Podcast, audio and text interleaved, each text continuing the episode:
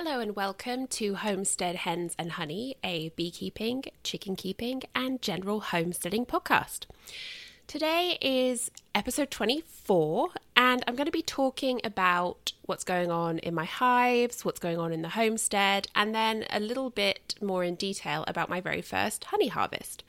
So I'm postponing more chapter reviews from The Lives of Bees by Thomas Seeley until next week, when we'll be covering um, two chapters, one of which is on reproduction, which I'm really looking forward to, and I hope you are as well. So, just some general homesteading news. Um, Dottie, who was the hen that um, I thought had an upper respiratory infection, and I had in the house for a while, and then I moved to the special needs coop so that I could have an easier time identifying which egg was hers because there is a withdrawal period where you shouldn't consume eggs after that hen has been eating um, or taking the medication that I was giving her, which was an antibiotic. So Dottie finished her meds. She went to the special needs coop, and as I expected, she beat the stuffing out of the poor special needs girls, which includes Agatha. But the problem was is that once she became top hen, she didn't stop picking on them. So it's normal when you introduce a chicken that the pecking order gets readjusted and I did expect her to end up on top because she comes from a much more aggressive flock. They're much more demanding. They take the pecking order a lot more seriously and they don't suffer weakness. But she was such a B word, um, and it got completely out of hand to the point that I decided um, that I would just throw away all the brown eggs from the big coop because she just had to go back there. I couldn't I couldn't stand seeing how scared the special needs girls were. So I decided that um, it was too hot at that point to do a slow introduction by using a crate so that the other chickens could, you know, see her and smell her and peck at her, but not actually harm her through the crate, which is how I like to introduce chickens. It was just too hot. There wasn't anywhere I could put her that would guarantee she would stay cool enough during the day. So what I decided to do is I went out late at night. Um, I think it was about 11 o'clock. And I took her from the small coop and I put her in the big coop when everyone was sleeping because sometimes in the morning when the girls wake up, they will not be quite as harsh on the newly introduced chicken because they all woke up together. And um, I went out at 11 and I felt awful because I get out there and all three of my special needs girls are in the run because they're too afraid to go into the coop where Dottie is sleeping all by herself. So I picked her up and I had some choice words for her about what an awful uh, top hen she was before I popped her in the big coop. And when I came out the next morning to check on everyone, she was low on the pecking order again in the big flock, which is where she was before, but no one was bleeding. There was no signs of fighting. In fact, when I put some treats down for them, they didn't even really go for her to remind her of her place.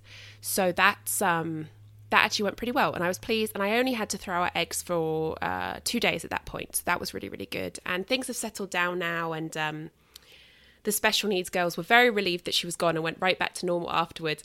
Poor Agatha, it was at the point that I couldn't open the run door because Agatha would come charging out because she was definitely getting the worst of the bullying from um, Dottie. So, anyway, that's done.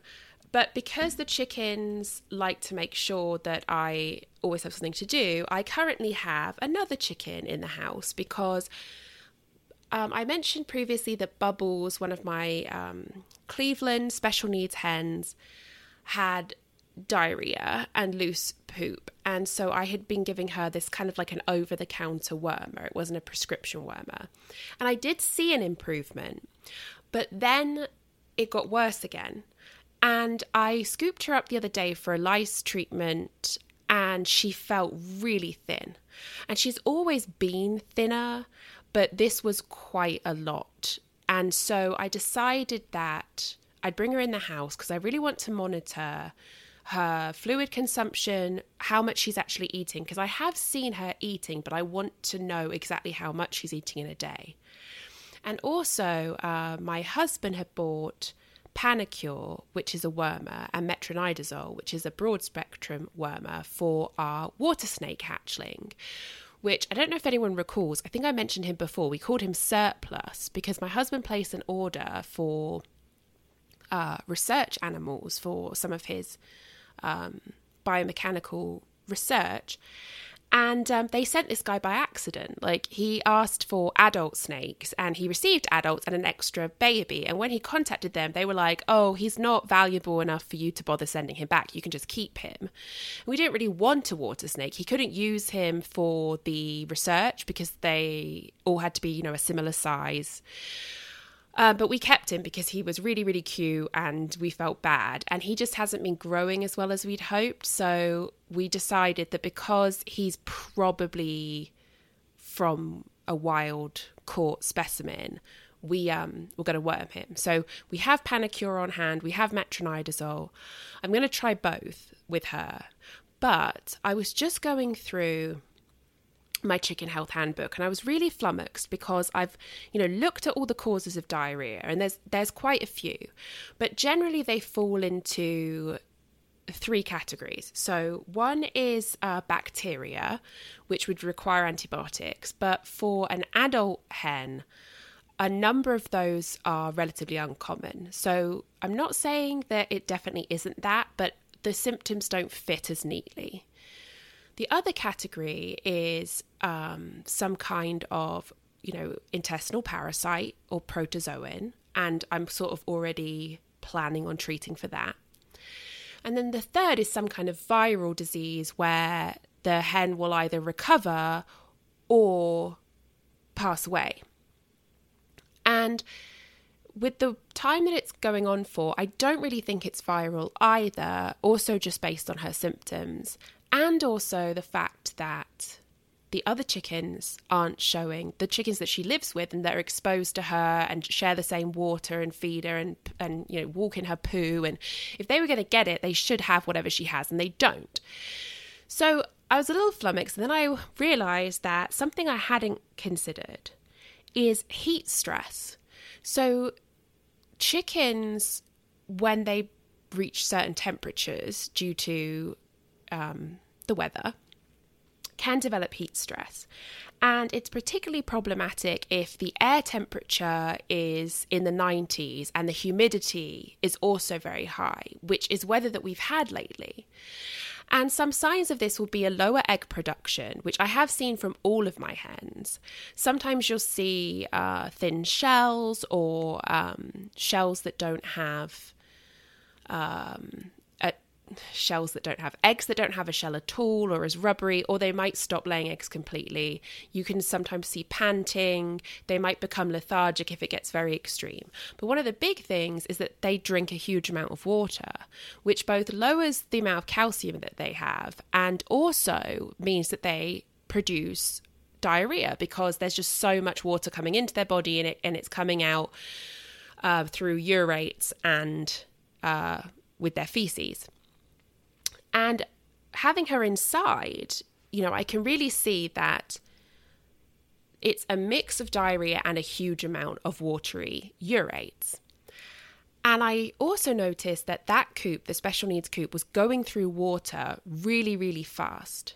Well, since I brought her inside, which was yesterday, they now have a lot more water left out in the coop and her water inside has gone down dramatically. So I'm actually wondering if some of this might just be that she just is having a really, really hard time with the heat for whatever reason.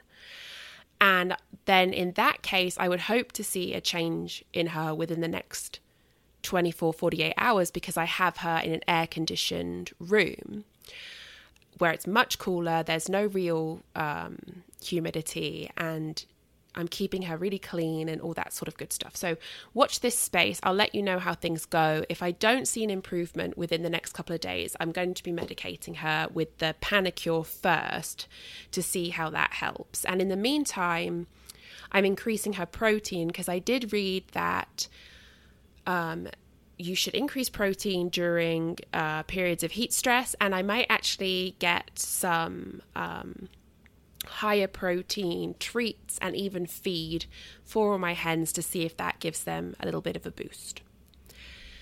In other kind of sickly or animal news, uh, Kaylee, who I spoke last time about her surgery, she's done so well.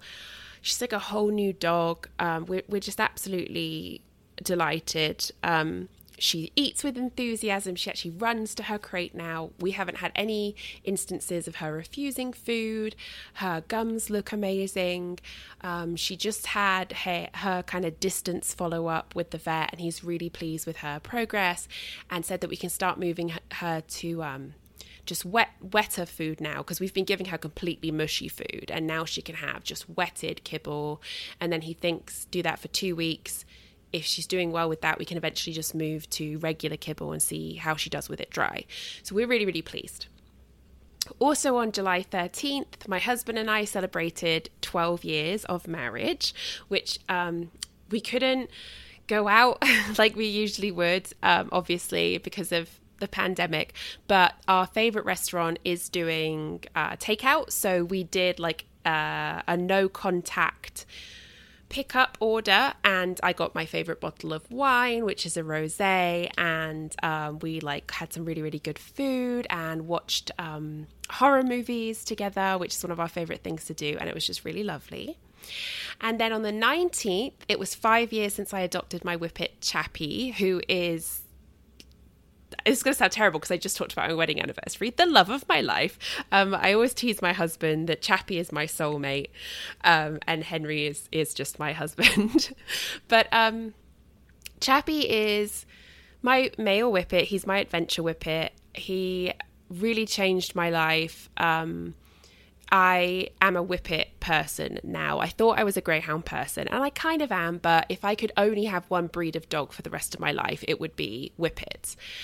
And when we got Chappie, he was this two year old little guy. We, we were living in Georgia and we drove to South Carolina to pick him up.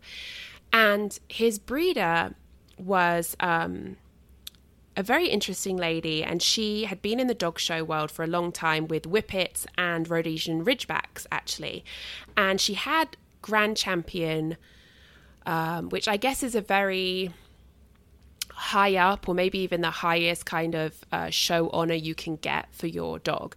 And she had those for Rhodesian Ridgebacks, but she'd never quite achieved it for her Whippet. And so this litter that Chappie was part of had been planned to produce, hopefully, her grand champion, and she actually hoped that it would be Chappie. However, he was born, and when he was getting bigger, he had an undescended testicle. And that immediately disqualifies him from the show world. So it's considered a flaw that means that he cannot be a show dog which she was very upset about. And then at the same time, the dogs were old enough for her to notice this problem. She sadly became very, very sick and was in and out of hospital. And as a result, she didn't get to show any of the dogs and she didn't really get to do much work with them at all. So she lived on a beautiful property, uh, very rural, and she fenced in five acres or seven acres. And um, she would between her and her husband, with her husband working and her trying to work, but mainly being in and out of hospital, what they would do is they'd let all the dogs out during the day and they'd have, you know, cool areas set up for them and water and food. And the dogs would all just run wild. Like this pack of whippets and ridgebacks would just run wild on all this acreage. And then they'd come in at night and be crated overnight. And that was kind of their life. So when we picked up Chappie, he had never been in a car, he'd never worn a collar or a harness, he'd never been on leash, he hadn't been to a vet because, like a lot of people in more rural areas, she bought all the vaccines and did all the vaccines herself. Um, so he he just hadn't experienced a lot of things. So we went to meet him and we actually got a chance to meet his brother, who we were also offered as a possibility. And I remember we met his brother first, and the brother was a very beautiful dog, but he had no interest in us. Um, we took our greyhound, Kaylee, so that uh, we could see if they would get along. And um, he kind of sniffed Kaylee and then wandered off, and that was it. This this dog had no interest in us. Meanwhile, Chappie comes out and um, he was really interested in us. He was bright. He was jumping at us. He was really like wanted to sniff us, and then he wanted to sniff Kaylee, and then he wandered around with her, and he just was much more engaged, and he kept on coming back to us. So I knew that he was the right fit.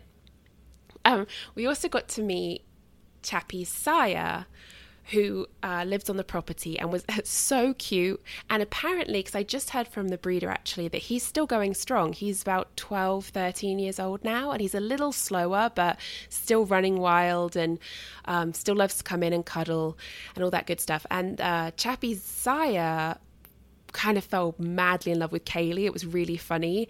Um, he just followed her around, totally starstruck. And right before we left, he actually tried to mount her, which Kaylee was not having.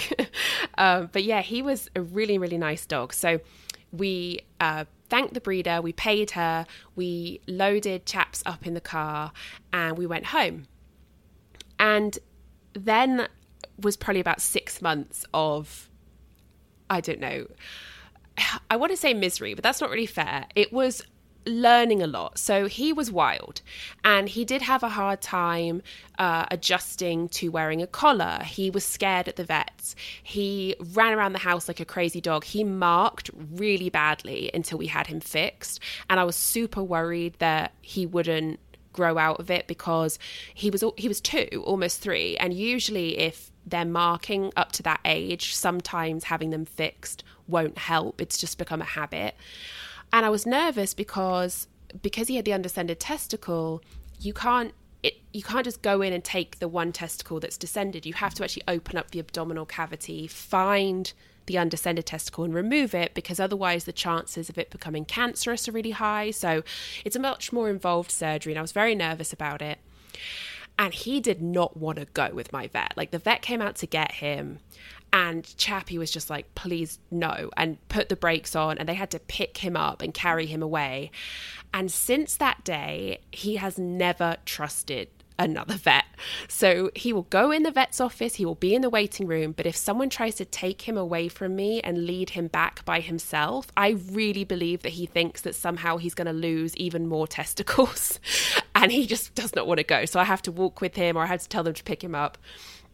Um, but yeah, he just I mean, I cleaned up so much pee. He used to fling himself on the bed and his nails would like scratch through and rip all the sheets. So I went through all these bed sheets. But at the same time, like he made me laugh. He was so bonded to me. He followed me everywhere. Um, I found out that no normal leash was strong enough. So he broke a leash. He would get out of harnesses by jumping, twisting, and then he would be off, and the harness still connected together would be on the ground. And that happened twice. And so I had to have a special harness called a spook harness made for him, which goes around his chest and goes around his um, tuck area. So it's like a double connector. And the first time he realized he couldn't get out of that harness, he had a meltdown like a toddler who'd just been told no for the first time. Like literally like jumping up and down, thrashing his body from side to side, barking, howling, whining, an absolutely epic tantrum. And then he just sat down with this look on his face like he was sulking up a storm. It was, I know I shouldn't laugh, but it was freaking hilarious. Um, and um, yes, ever since he has learned that he cannot escape the harness and he's become much better on the leash and he's my favorite partner to go hiking with and I just, I could wax poetic forever. Isn't it sad? I've sort of glossed over my wedding anniversary because there's lots to say about how much I love my husband. I mean, I really do. We are the perfect friends, and that's what I love about us is that you know we're really good friends we've grown together but i just love my chappie so much. So uh, anyway enough about chappie. Uh, and then on july 28th it's my birthday and i'm going to be 35 so i have already bought myself some fancy tequila to celebrate, and uh, I, will have to have a think about what we can do without, you know, going out somewhere populated because of the um, pandemic. And speaking of, you might recall me saying a couple of episodes ago about how our governor caved to pressure and was did a 50% open and how I said watch this space, it's going to be bad. Well, it's bad. And uh, my county and a number of other counties are now considered level three, which is basically it, we are a hotspot for COVID. And as a result, a number of areas, including mine, have uh, made masks mandatory. Now, I've been wearing a mask since probably the first couple of weeks past when this all started. I, I started wearing a mask. And um, now, of course, it's mandatory, but I still see a lot of people not wearing them, and there's no repercussions whatsoever. In fact, I was at the supermarket today and there was just a guy wandering around without a mask and actually talking to staff and there's signs up everywhere saying that you'll be asked to leave but he wasn't so it's just I feel like it's never ending and that we're not going to see the end of this until there's a vaccine because people just won't comply with what has been recommended by the people who study this. Um, and to make things worse, you know, my area has a huge amount of people who are going on about how it violates their freedoms to wear a mask and that they don't believe that it's real and they don't believe that this is really happening or they don't believe that you can be asymptomatic or they don't believe that people are dying. And it's just depressing. It's it's just so depressing to see it. Um okay. Apparently i needed that. So i'm sorry. I'm sorry. I shouldn't run. Um but let's just say on a lighter note that yes things have been getting to me. Um, but i'm on top of it. And um maybe perhaps because of the stress. I know I've mentioned before that I do a date night as I call it with with one of my besties because we both have isolated ourselves so much and so we get together uh, because it's like the only safe contact that we have outside of our partners and we got together last Friday, and uh, she introduced me to this cocktail called the Jasmine, and it's a mix of gin, vermouth, orange liqueur, and fresh lemon juice. It comes out a beautiful pink color, and it's absolutely delicious. If you love sort of tart, little citrusy drinks, this is just for you. I don't know what's wrong with us because we've had stronger drinks before, but we got absolutely legless. Um, just totally hammered, shit faced, you know, whatever you want to call it. We were ridiculous. And we watched a ton of hilarious videos and we laughed and joked around and just had the best time. And I couldn't drive home, obviously. So I had an impromptu sleepover where all her cats slept with me, which was hilarious. And, um, I don't know. I woke up the next day and I felt a lot better about things and I had a lot more clarity the next day. Um, and so as a result, I am going to be talking to my psychiatrist about changing my antidepressants. I feel like it's time. Uh, these just aren't working for me, I don't think. I'm just irritable. as you might have noticed, and it's been ongoing for a while. So I'm going to do that.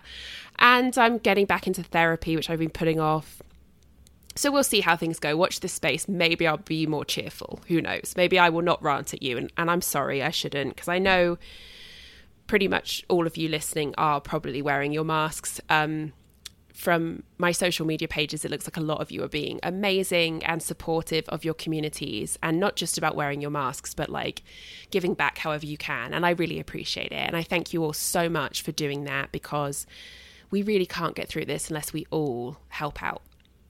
So, that aside, I'm sorry that went on a little long. Um, but let's get into some real business. uh, let's talk about the hives. So, the weather's been very, very hot, and we've also had some days of really high humidity. But uh, the nectar flow is still going strong here, and I'm seeing huge amounts of activity in my hives. And even though bees can get irritable in high heat, um, I actually have found them to be still quite relaxed when I've gone out. And some of that is because I did choose the location so it's not being subjected to full sun all day. In fact, it's mostly shaded at this time of year. And then conversely, in the winter, it does get more sunshine. So that is working to their benefit, which I am pleased to see because I sometimes go back and forth on whether it is the right location or not, but I really think it is. So, just to run through the hives real quick. Hive number one, which is my Ohio Queen, there's still backfilling going on. So, there's still you know, as soon as those new bees are emerging, packing the cells with uh, nectar or pollen before the queen can get there and lay eggs. But they're also actively drawing comb, like producing wax on the frames I'm putting in. So things are actually evening out a little bit and it's not as bad as it was. There are a few deep frames that are almost ready to be extracted, but not quite there yet, so I'm just keeping an eye on them. I did take two medium frames from this hive for my recent honey harvest.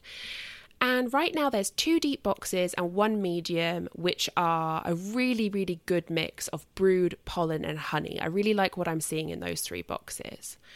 Now, I put a queen excluder on top of those, and I had a medium over the queen excluder. And they are actively drawing wax on those frames. And as soon as the wax is pulled they are packing in the honey. So i think eventually i'm going to have a full super to extract but they're not filling quite as fast as my saskatraz hive is. So i'm going to give them a couple of weeks. I'm just popping my head in every now and then and just making sure they have the space and making sure that they're still uh, working on that honey super so for hive number two, which is my southern queen, uh, again, there is backfilling going on. Um, they're also still making a fair amount of queen cups on the bottom of the frames, but I'm not seeing as big of a drone production here. So I think that I am holding them kind of from swarming. I don't think they've made that decision yet, but I am keeping a close eye on things. Um, this hive also has a queen excluder on, and in the super above it, the bees are pulling wax and filling with honey. So I am pleased with how that's going. Again, these girls aren't the fastest at wax production, but it's well within sort of normal parameters for this time of year. Um, and I'm, I'm, pleased with that. I like what I'm seeing. Um, the queen does have room to lay, and um, her brood pattern is still just absolutely gorgeous. And I keep bringing it up because this is the queen that last year, my first year with her, she went through this time of year actually where she just didn't lay as much. In fact, I was worried she'd stopped laying. And when she did lay, it wasn't great. But this year, it's just been absolutely phenomenal. And I and I guess that's a good point about you know, some people are, are very quick to recommend requeening. And I do think requeening is a tool that we should always have ready because it's something that we're probably going to have to do at some point. But I kind of fell into it and I was like, oh, I'm really unhappy with it. Maybe I should requeen. And I spoke to one of my teachers and they said, no, like give her a chance. Like genetics are going to play a part here. It could be that she's slowing down for a reason and then she's going to pick up again in the fall before winter. And that is kind of what I saw. And I'm really glad that I did heed their advice because just what she's doing this year is is just stunning. It's like that classic frame of the middle segment being a beautiful semicircle just packed full of brood. And then a little um, like rainbow above of pollen and then above that on the edges is honey and it's just perfection. I'm so excited about it.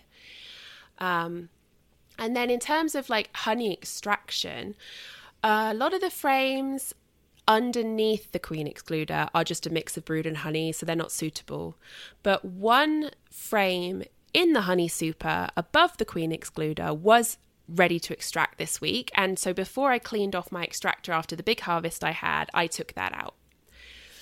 So, hive number three, which just as a quick reminder, because I think I mentioned this in the last episode that I split this hive. So, hive number three is now it's Saskatraz genetics, but it's the queenless split or this queenless part of the split. Because remember, when you do a split, you always want to take the queen to a new location as sort of a mimicking what would happen if she had swarmed. So hive number three is currently queenless, but they have pulled lots and lots of queen cells on multiple frames. So when I went in this week, I actually broke down some small ones that I didn't like the look of that much. They were just very, very small. And I left four large, good sized queen cells that are um, capped. So hopefully, I will have queens emerging soon. Um, and the first queen to emerge, remember, will uh, kill her sisters. And then, if the weather holds like it has been, she will spend roughly five to seven days uh, building up her flight muscles and her exoskeleton, and then she'll go on her mating flights. So, fingers crossed, because it would be really, really lovely if they can successfully requeen. Now, this hive, I split it because it was absolutely bursting at the seams with bees. And I could barely work it because there were just so many. And it's like you can smoke them as much as you want, but they all run down and they're all cramped down there and they just come back up again. And I don't like to over smoke a hive because I find that it makes them irritable. So, you know, really we're just reaching a point where I wanted to split them. And again, big population here, uh, but it is easier to work with. They are drawing wax like absolute champs. I I just have never seen build up like this from this uh, this Saskatraz genetics. It's absolutely phenomenal. And actually, um, when I did the split, I took eight frames from a medium to uh, extract. And after I did my honey harvest, I returned five frames to them and I basically staggered the frames. So it would be one frame that had the comb on it, one uh, foundation only frame, and then another with comb, and so on, and just to kind of help boost them and uh, encourage them to build even more wax for me. And they're also calm. So they do have brood in there, they have their queen cells. There's no reason they shouldn't be calm. But because I've heard that Saskatraz bees can be a little spicy sometimes, I'm just keeping an eye out for it. So, hive number four is my Saskatraz queen hive. So, she's moved to a new location. She's actually with the nuke, the nuke colonies right now. And um, when I did the split, I took a deep and a medium, and I gave the this part of the split the medium that was um, they had pulled all the wax on the frames, but they were still in the process of packing them full of honey. And it looks now that they're they're making really good progress on filling that honey super for me. And uh, actually, it looks like in the deep box they have been using some of the honey for food, and so the queen definitely has room to lay. And I'm really pleased with how things are going. They have a good morale. Um, they're still very docile. The queen is still laying absolutely beautifully. Um, she does still love to hide from me.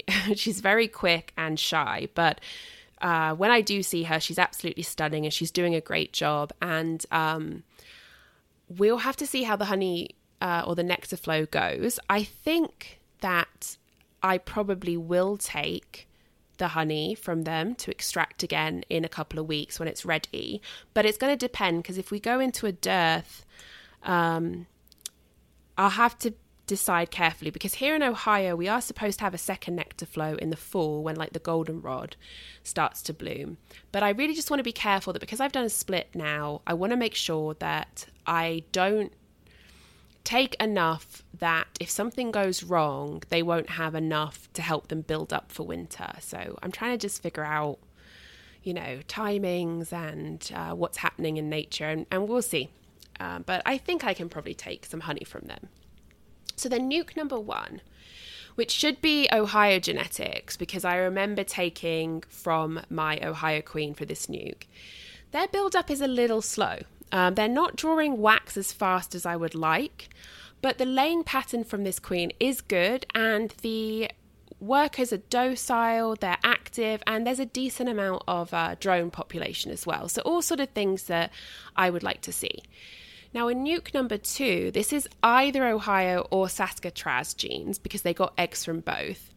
And they might be Saskatraz because the build up from them has been absolutely phenomenal. Like they are pulling wax like champions. The brood pattern from this queen is gorgeous, like absolutely picture perfect. She's fat, she's beautiful. She's definitely my favorite from the nucleus colonies this year. And actually, they they're filling things in so well that the uh, top box I gave them is almost full, and I'm considering getting a third box for them um, just to keep them busy and to prevent swarming. And something that I did notice about this queen is that the math wasn't adding up. And my husband suggested that she could be the queen from Nuke 1. So if you remember, I had a queen cell, I had queen cells in nucleus in the first nucleus colony. And there I went in and I saw that queens had hatched. But I assumed when I didn't end up with a, a, laying queen in that one and they started pulling queen cells again, that she had not returned from her mating flight because there are plenty of things that can get a queen when she's out doing her mating flight. But kind of looking at the timeline, it's also possible that maybe that queen came back from her mating flight but went to the nuke next door because I have them oriented in the same way and they're right next to each other. And I'm what and my husband suggested that and I thought that was kind of genius. And I'm wondering could that have happened? Because it would sort of explain why the timelines are off. It would explain why nucleus number two has built up so fast because that queen's older, so she's had more time to lay and therefore has more population. So maybe I don't know, but I thought that was an interesting thing to share. Now, nuke number three is the one that had a really, really small queen that I was a little worried about. Well, she's fattened up a lot and she's very calm, she's very placid. Um, based on the frames that I gave them, this is either Ohio genes or Southern. And I want to say Southern because she is so unimpressed by me in the sense that I can have that frame with her on and I can turn it every which way and I can get full sunlight on it and she doesn't care. She just tromps around doing her business. And that's just like my Southern Queen. She is the most docile of all my queens and she never seems bothered by being exposed at all.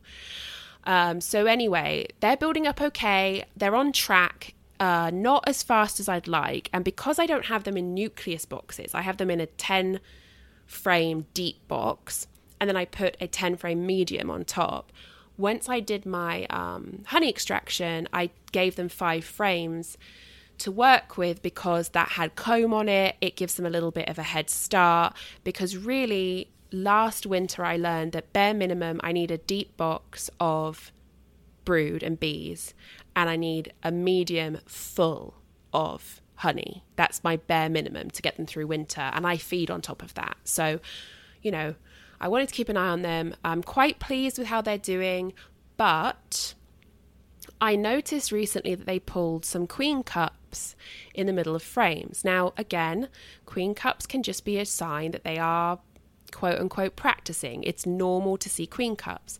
But because I've had concerns about the size of this queen, I did not knock them down. I left them because if they are considering getting rid of the queen, um, and those are going to end up being supersedure cells, I don't want to interrupt with that process because, as I've said before, the bees know things that I don't, and I'm not going to knock down their work if they have made the decision that that queen isn't mated well enough, isn't genetically diverse enough, if something's going on with her that they can smell or sense, I want them to be free to do what they can.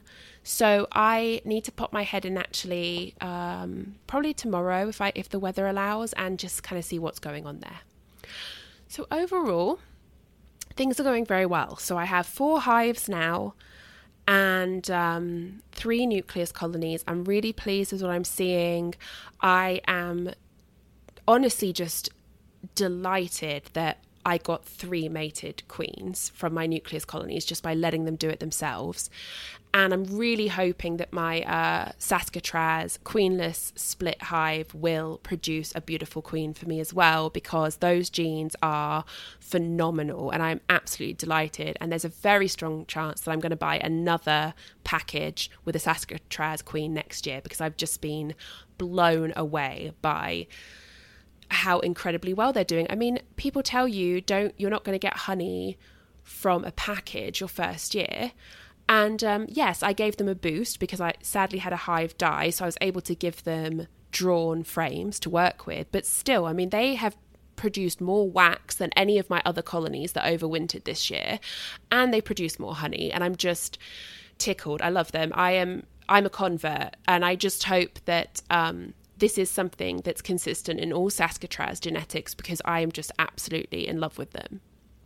Okay, so on to the main topic today, um, which is all about my very first honey harvest. Yay, delicious honey! Um, so, yes, I finally, I finally got to do it. I finally got to take honey from my hives. And I know I always say I do not, I didn't get into beekeeping because of honey. I got into beekeeping because I love bees, and that's still true. But it is really, really exciting to get to take honey from your bees. And instead of buying honey from my local beekeepers, I get to eat my own honey. So I've kind of broken this down into sections that I hope kind of make it a little bit more uh, easy to follow along with. So I'm going to start with preparation. So, what did I do to prepare for my honey harvest?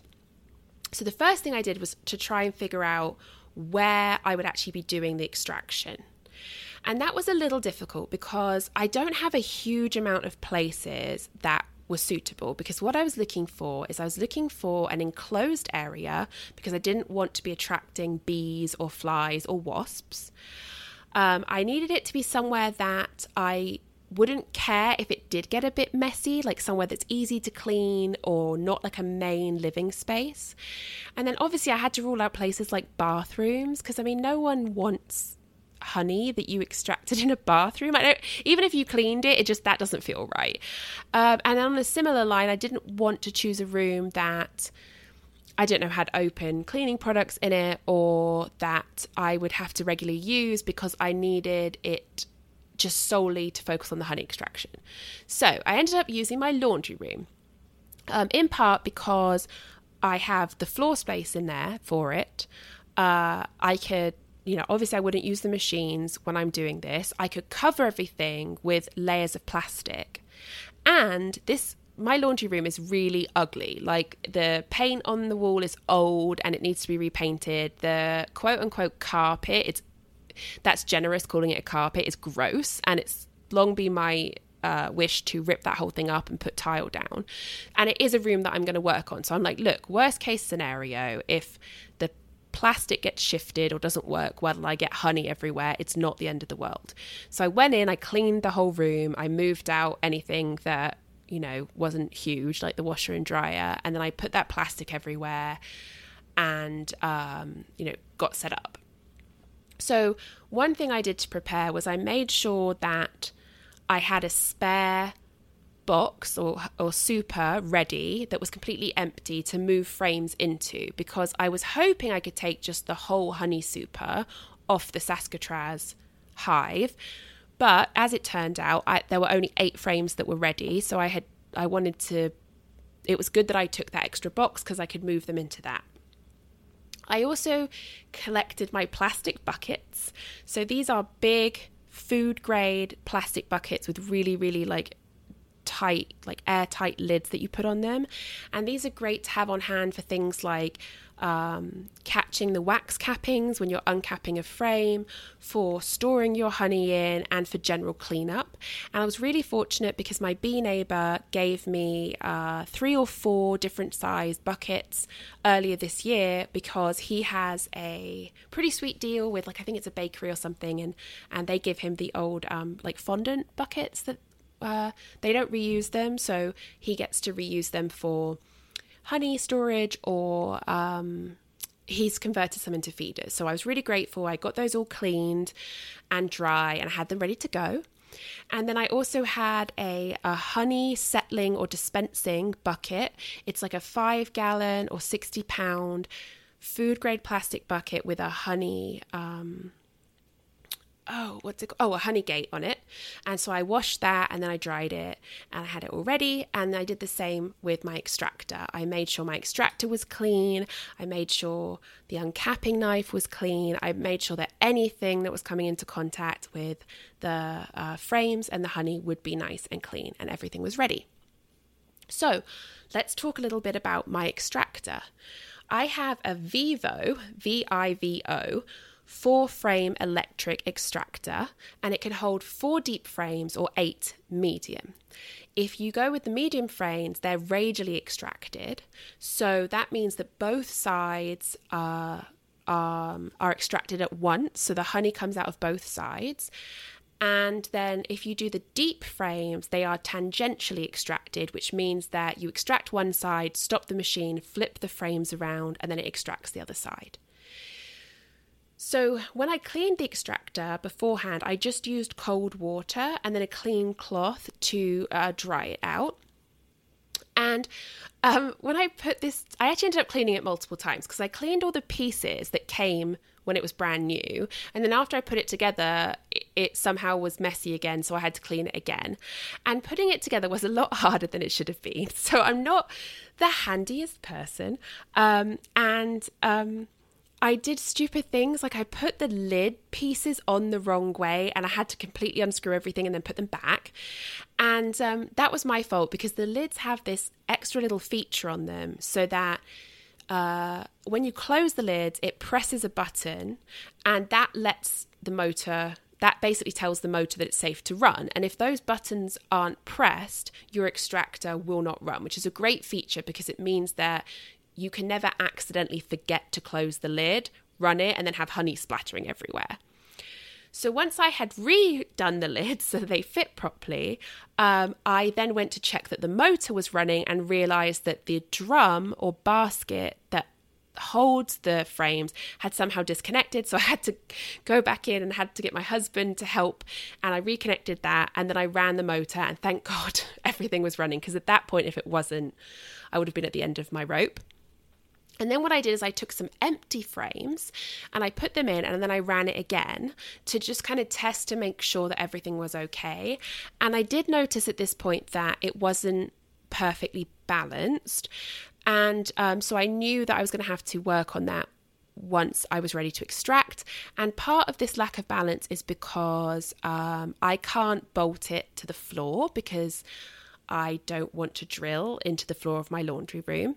Um, so I knew going in that this might be something that I would deal with because a lot of extractors are built so that you can just bolt them down to keep them really secure. So the actual extraction. Um, so I took out my empty super that I could move honey frames into, and I used my handy dandy garden cart because I knew based on like my hive inspections how heavy honey supers would be. And I knew I wouldn't be able to carry it back to the house. So I had my cart ready. And um, I didn't use a bee escape or a triangle board to move the bees from the honey supers down. Um, and some of that was just that um, when I went to order triangle boards, when I placed my big supply order in the spring, they were out of stock. And the only places I could find that had them the shipping was as expensive as the triangle board. And I was just like no. I mean beekeeping is an expensive hobby particularly when you're getting started. And I wasn't going to spend that money on it. So instead I had a bee brush. And what I did is I would go out and I would pull out a frame of honey and I would just double check to make sure it was 100% or 98% capped. And the reason for this is because um, you want honey to have less than, I forgot to write this down, but I believe it's 18% water content because otherwise, if there's water in there, it's going to spoil. And you can use something called a refractometer, where you basically put a little drop of the honey on it and it reads it and it basically tells you what the exact water content is. But I don't have one of those. And it was kind of a choice of mine to not invest in it because everything I've read basically said that if the frame has been capped by the bee, so if the bees have gone over that honey cell and they have capped it with wax, and a frame has 90% capped cells on it or more, then you should be safe because a bee will get that right water concentration for storage. The bee knows. So that's what I did. I just looked at the frames and almost all of them were 100% capped. And I would say only a handful, like 98, maybe 97% capped. So I was pretty confident that I was working with honey that had the right water content. So I'd take the frame out, I'd look at both sides, and then I would gently bang it down on the honey super, and some bees would fall off and the rest would cling on. So then I'd get my bee brush and I would move away from the hive because these bees should be older bees. The nurse bees are all in the brood area. So I can brush these bees off and they're going to fly back to the hive. So as I was walking away from the hive, I very, very gently brushed off the bees. And then I would place the frame about six foot away from all of the hives. And this distance worked really well for me. It didn't seem to attract the bees. Now, in the fall, when the bees are feeling the pressure of oncoming winter, they're cranky, they are more likely to start robbing behavior at the smell of honey, this probably isn't going to work for me. But for right now, there's a nectar flow, food is plentiful, they are docile. It was not an issue to just leave the frames about six foot away in that extra super that I got. And I will say, this whole experience of taking honey, brushing the bees was incredible because brushing isn't fun. Uh, for the bees, I should say. It's it's fun for me. It's not fun for the bees. Um, you know, it disorientates them. They uh, fly around. They get kind of mad. Sometimes, um, if you do it too roughly, you can squish them. So you need to be careful. But my girls were so calm. I mean, I barely used my smoker at all. I didn't get stung. No one was like bouncing off my veil. No one became aggressive. They were just totally relaxed about the whole thing, which was really incredible to me because I was sure that I was annoying them. But it kind of made me have that moment where I'm just like, oh my God, my bees are truly magical creatures. so I got eight frames from my Saskatraz bees. And I went into my Ohio hive and I got two fully capped frames of honey from them. And then I brought them into the house and I had them sit overnight, not for any special reason, just because I was tired and overheated and I knew I wasn't going to get to it that evening. So the next day, I made sure I had everything ready and I started uncapping the frames. So, what I had bought is something called a Garosa, and I hope that's how you say it a Garosa beekeeping scraper. And I will post a link in the episode description and also on my blog, you know, where I always do a rundown of everything. And I'm going to have pictures of uh, products that I use, honey, hives, all that kind of good stuff. So, the thing with this beekeeping scraper is that it sits on the edge of a five gallon bucket and it balances your frame and it will fit deep frames, medium frames, all the frames. And it balances that you can just cut those cappings off and they fall down into the bucket. So it's really, really useful. And when I saw it, I thought that it looked like a good product. And so I thought, okay, we'll give it a go. And I did like it a lot. It, it definitely helped. Um, because I was working with medium frames, after I uncapped them, they were placed radially in the extractor where the bottom of the frame was towards the center.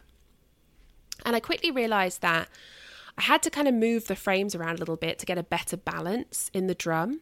Uh, my husband actually helped me quite a lot with this. Um, you know, he had a he was like picking up frames and figuring out which was heavier and, and how we should place them and all that kind of stuff.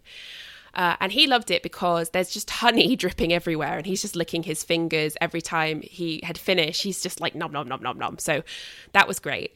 Um, and I did realize that I'm not very good at uncapping, or I should say, uncapping is a skill that you might need some experience to really improve, or at least that's the case for me, because I somehow managed to cut myself.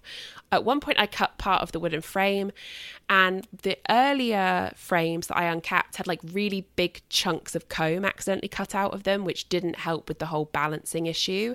But I got better over time. So, yeah, just be just be prepared that it might not go as smoothly as all those YouTube videos that you've watched, but it's just one of those skills that you learn.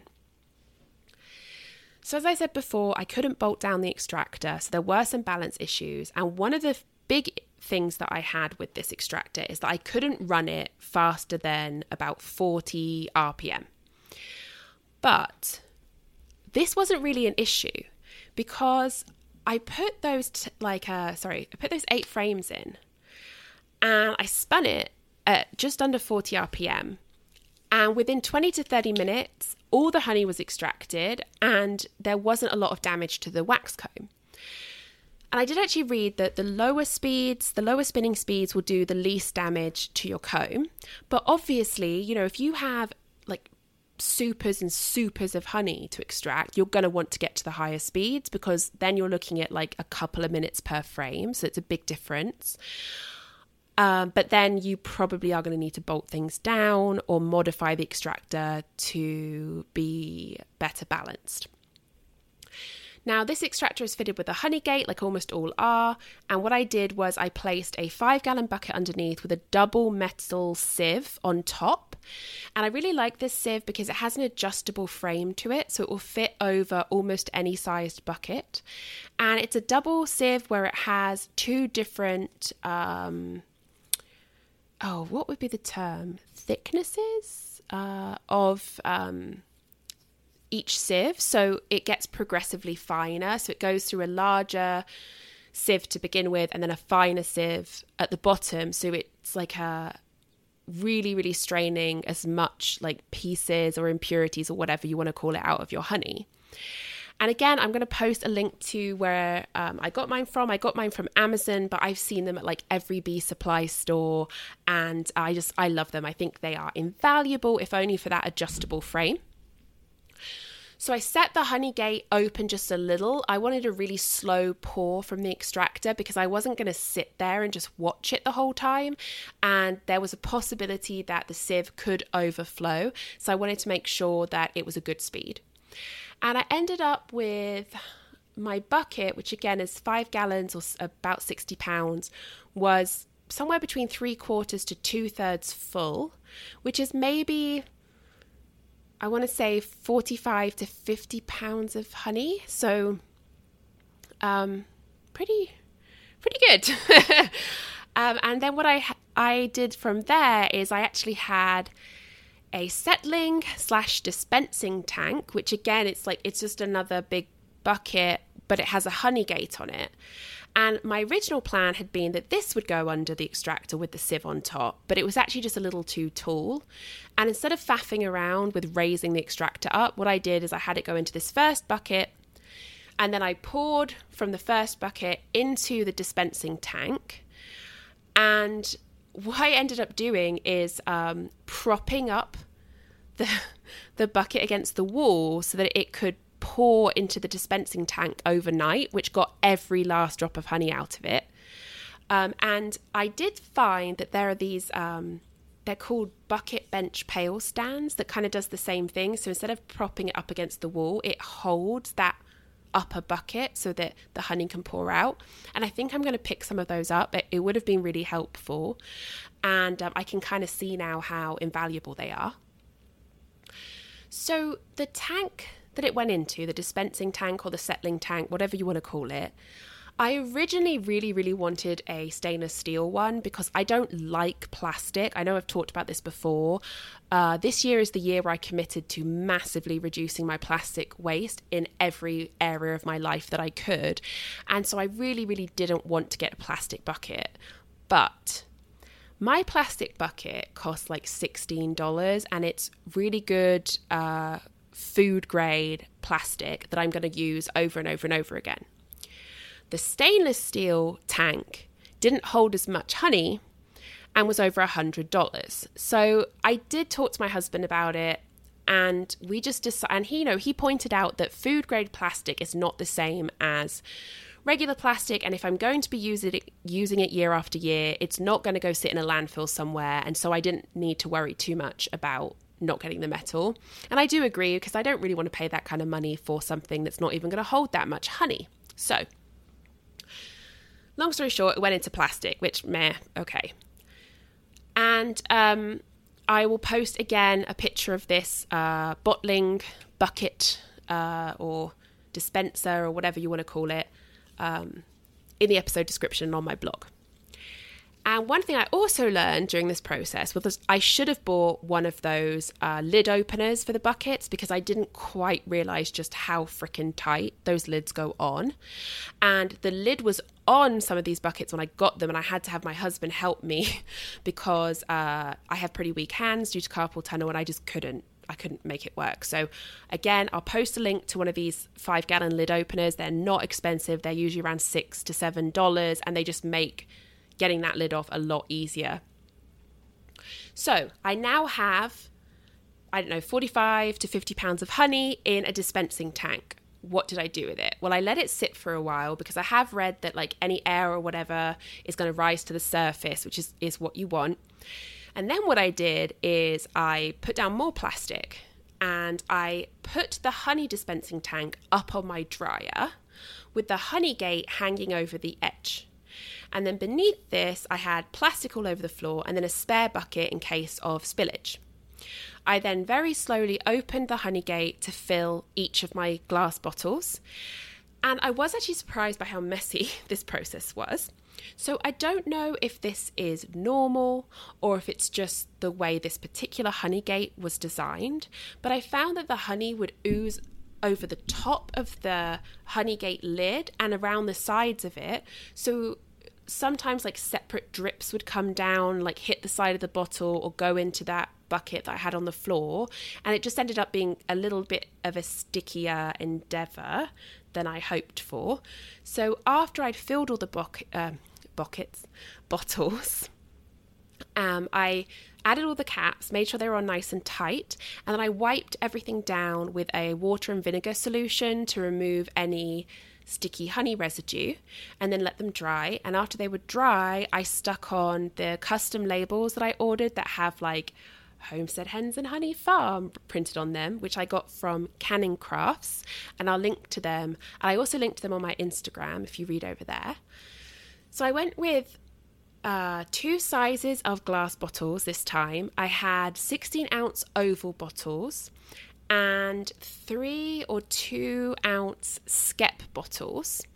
And the skep bottles I got to be like gifts for friends and neighbors and other beekeepers. And I've already gifted some away, so I'm really excited. I was so excited to give uh, my friends their little skep with like bee stickers, and I have these really cute vintage tags where I wrote, you know, like my first honey harvest, July 2020. And for my uh, Canadian bestie, I wrote like from Canadian bees because it's like my Saskatraz bees. And I've put them all away, and I think I had 12 of the 16 ounce bottles and 24 of the two to three ounce bottles. And I ran out of bottles before I ran out of honey. So I need to make another order. And I think I'm going to get some 32 ounce glass bottles for my personal use because my husband and I love it. we love honey, so that's great. Um, and then something I did as well is I was really excited to do this. I took one of each bottle, so one of the cute little skeps and one of the big oval bottles with the custom label, and I padded the heck out of them and I put them in a box and with a thank you card that I sent to my parents in law. So they have been just incredibly supportive of beekeeping. Now, ev- all, everyone in my family, um, apart from my dad, who, as I've mentioned previously, I don't talk to anymore because of his behavior, um, basically everyone in my family who is still part of my family is really supportive of beekeeping. And, um, you know, and chicken keeping actually and they get me wonderful gifts with chickens and bees on them and books about them and it's and it's, it's been really amazing but my in-laws have, for the past two years, for my birthday and Christmas, given me almost exclusively useful bee items. And it kind of culminated in um, they actually gave me my extractor as an incredibly generous Christmas present. So, this kind of level of generosity is just, I feel incredibly fortunate to be the recipient of it. And I'm so thankful. And I always tell them, and I try and show them my appreciation, but I have been planning for a while that because of all their support, the very first honey harvest, I would put together this little package for them so that they would have you know they would have honey from my very first harvest and i put in that card that basically thanked them for all their support and thanked them for their generosity and said that you know i couldn't have done this honey harvest without all their help and I'm really excited for them to get it. They haven't received it yet because it just went in the mail, but uh, fingers crossed that they love it. I know they don't use honey a lot in like drinks or food, um, like as a topping, but my mother in law bakes with honey all the time, so I'm really excited to hear what she thinks about it. Um, now, uh, before I go into cleanup, which is the not very fun part of honey harvesting, I did want to say that this honey is delicious. it is genuinely good. And I don't think I'm just saying that because it's my honey and my ladies made it. It's really, really freaking good honey. Um, and it's that beautiful kind of pale amber that I think is very characteristic of spring honey. It is a little runnier, so it's less viscous than what I've seen of fall honey, for instance. And it's a absolutely incredible sweet but slightly tangy or tart flavor. And for the longest time, I kept thinking, what does this remind me of? I knew it reminded me of something I'd had before. And it finally clicked that what it reminds me of is a really, really high quality marmalade. You know, the kind made with really good, fresh from the farm citrus fruit with the big chunks of uh, rind in there that is somehow tart and sweet and lightly citrusy and just absolutely delicious. And that's what this honey reminds me of. I am a little bit obsessed with it. Um, so yeah, I am. I couldn't be more thrilled with how this first harvest has gone. Um, I feel incredibly lucky. I have tons of honey. I still have honey that needs bottling, and I didn't think uh, that I would sell any from this first harvest, but I actually might end up selling some because I obviously ended up with more than I anticipated. So, as much as I am going to set aside some like absolutely massive jars for my own personal consumption and also the little ones for gifts, uh, I think I maybe could look into what I need to do to sell it. So, I'll check out my local government page about whether I need a permit. And I also think about how I will sell it during this pandemic. So that's pretty exciting. So, real quick before I go, because I know this is getting a little long, um, cleanup.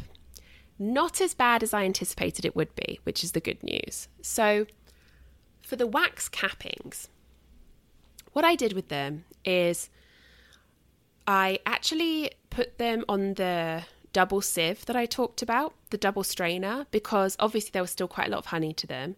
And once they'd had quite a while to drain, I then took a baking pan and covered it in parchment paper, spread the wax cappings over it, and then I took it outside and I put it on a table uh, in an area where bees could access it, but it wasn't so close to the hives that I was worried that it might induce robbing behavior or attract wasps or things like that.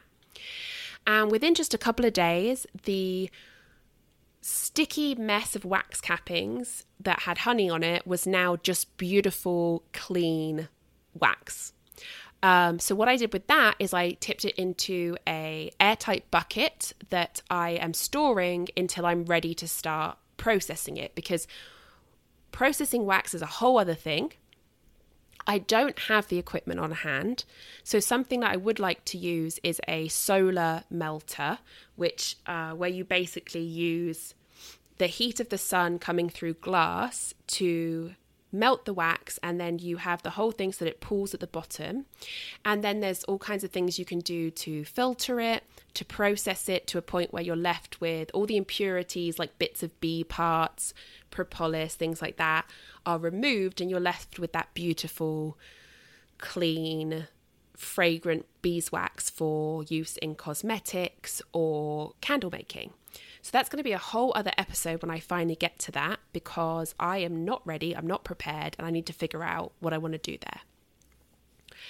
So, another thing that I did is um, if I had any buckets that still had kind of a messy mix of wax and honey in them, I would take them out and I would place them upside down on that baking sheet that I mentioned so that the bees could like go underneath and then fly up into it, but they didn't drown in any honey that might pool at the bottom.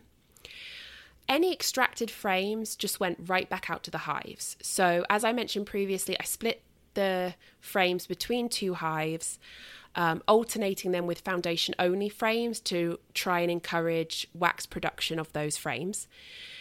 And um, to continue my cleanup, I removed the motor from the extractor. So you are going to need to um, use a wrench for that. So I took that off, I carefully placed it aside, I wiped down any parts of that that got kind of sticky with honey. And then I moved the extractor drum outside. Oh, I took the frame holder or the cage inside, I took that out first. So it wasn't like banging around inside.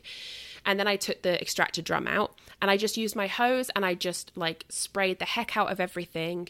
Then uh, took a clean cloth, rubbed everything down inside, made sure there was no honey or wax residue, rinsed it down again, and then I set it out in the sunshine to air dry.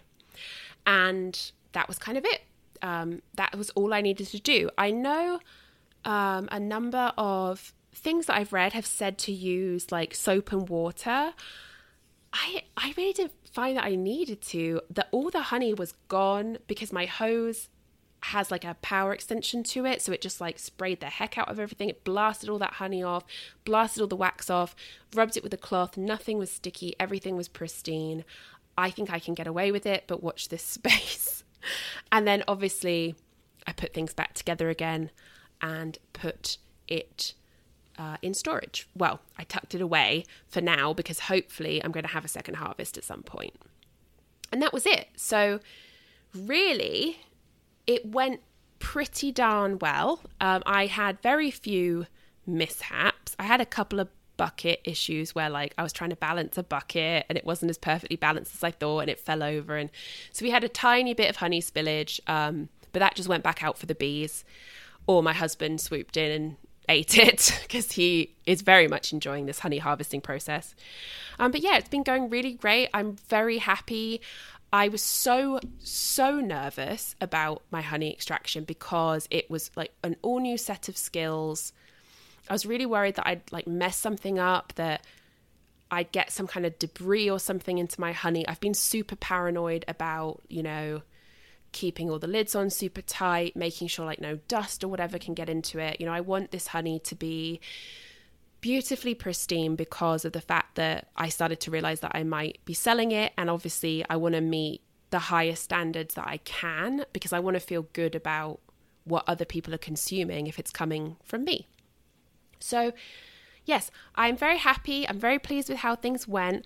I hope that this kind of rundown of the process is helpful to those of you who are starting your first honey harvest or looking to start at your first honey harvest, or maybe you just finished your first harvest and you're reassured that other people make mistakes and uh, realize that they're really bad at uncapping frames or didn't have a properly balanced extractor and so had to run it at slow speeds. You know, I I'm always trying to be upfront about not just things that I learn, but mistakes that I make, and then what I learn from those mistakes. Because I mean, that's that's a big part of learning new skills. Is you know, you're going to fail sometimes, or you're going to find yourself, you know, feeling a lot more unprepared than you expected, and that's okay. You know, no one's perfect even my sweet bees aren't perfect. Um, they like to think they are. but, um, you know, even they can have their bad days. So I hope that this was clear. I hope that I haven't rambled too much. I'm pretty tired today, so I feel like I'm not as focused as usual, but I hope that this was clear. And um, a big thank you to people on social media who have commented on my um, photos that I've shared about my harvest. It really means the world to me when you reach out and connect. Um, I'm thinking about maybe doing some fun things moving forward. So um, I have like an extra book on top bar beekeeping that when I get around to reviewing that book, I'm thinking about doing a giveaway of my extra copy. I thought that um, that could be kind of fun. Maybe doing a giveaway of uh, some of my honey or um, for those of you who craft the uh, i have a like a stack of chicken feathers that i've been holding on to for projects that never materialize. So i'm thinking that it, maybe it would be fun to do some kind of like gifting thing with those. So watch this space moving forward. I would and i would love to hear feedback about whether you'd be interested in some kind of book or honey giveaway. Let me know. Um, I am fundamentally a very lazy podcaster in the sense that when you start podcasting and you know you have to you have to have a host site right? So I use Podbean. And for those of you who maybe don't know, I pay to use Podbean. So they do offer free accounts, but it limits your episodes and it limits you to five episodes. And when you reach that limit of five, if you want to add more, you have to delete the previous episodes. So, in order to have an ongoing podcast where everyone can access all my episodes right back to the beginning, I pay uh, a fee so that uh, they will host my episodes for me. And it's completely reasonable. So, I do pay out of pocket for this. And um, once you start paying, you get all these promotional emails about upgrading even more and how they can help you monetize your podcast by adding ads. And um, so it's usually like adding ads or how to find sponsors or how to encourage engagement. And usually, engagement encouragement is things like being very prolific on social media, um, doing I don't know, like weekly giveaways, weekly episodes, uh, starting a Patreon so that people can support you uh, financially, and then you give them extra perks that can include things like premium episodes where if you pay a certain amount you get this episode blah blah blah blah blah. It's all this stuff that i'm going to be honest i don't really want to do. Um, i love engaging with my listeners. I love connecting with people through instagram but i am very busy um, between the chickens and the bees and just the research that I do for the episodes and all the animals that I have and my reptile business and um, you know just everything my dogs everything my health issues. I don't feel like I have it in me to do all this online stuff that's supposed to boost my listeners. So that's why I say at the end of every episode um, you know, please like my posts if you can, comment, let me know you're there, follow my website, uh, subscribe to the podcast. If you're on things like iTunes, I would love it if you left me a review. That makes a huge difference. Um, you know, it, just sharing with other beekeepers or homesteaders or like tagging me on social media. These are the kind of things that if you're getting a benefit from the, this podcast and you would like to do that i would really appreciate it and that does help me. And it feels a lot more organic to me than me spamming you weekly with you know constant i don't know sponsorship posts or whatever. And um I can tell you that I will always be ad free. I have no interest in adding ads to this podcast, and um, I just I don't really like ads. I I would have to be really really super on board with the business before I would even consider it. So don't worry about that. I'm not going to start adding a ton of ads here. You are safe from that. This is an ad free zone. So all that's to say that uh, I thought that giveaways could be a fun way for us to just connect and engage in a way that isn't high pressure you have to make my podcast succeed.